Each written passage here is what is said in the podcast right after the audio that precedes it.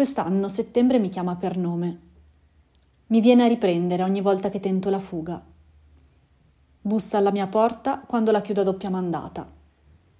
Guarda, la vita è tutta qui, sembra dire mentre osservo distratta con quanta tenacia il glicine ricresce, incurante delle ripetute potature.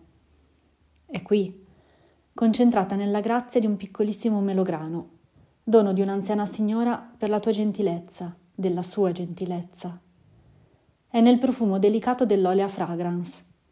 Ad ogni soffio di vento un dono, un saluto, un arrivederci. È negli occhi vispi di una lepre che mi guarda da vicino, a lungo. È nella sorpresa di ritrovarla e nel fremito che accompagna l'attesa del salto con cui sparirà in un cespuglio.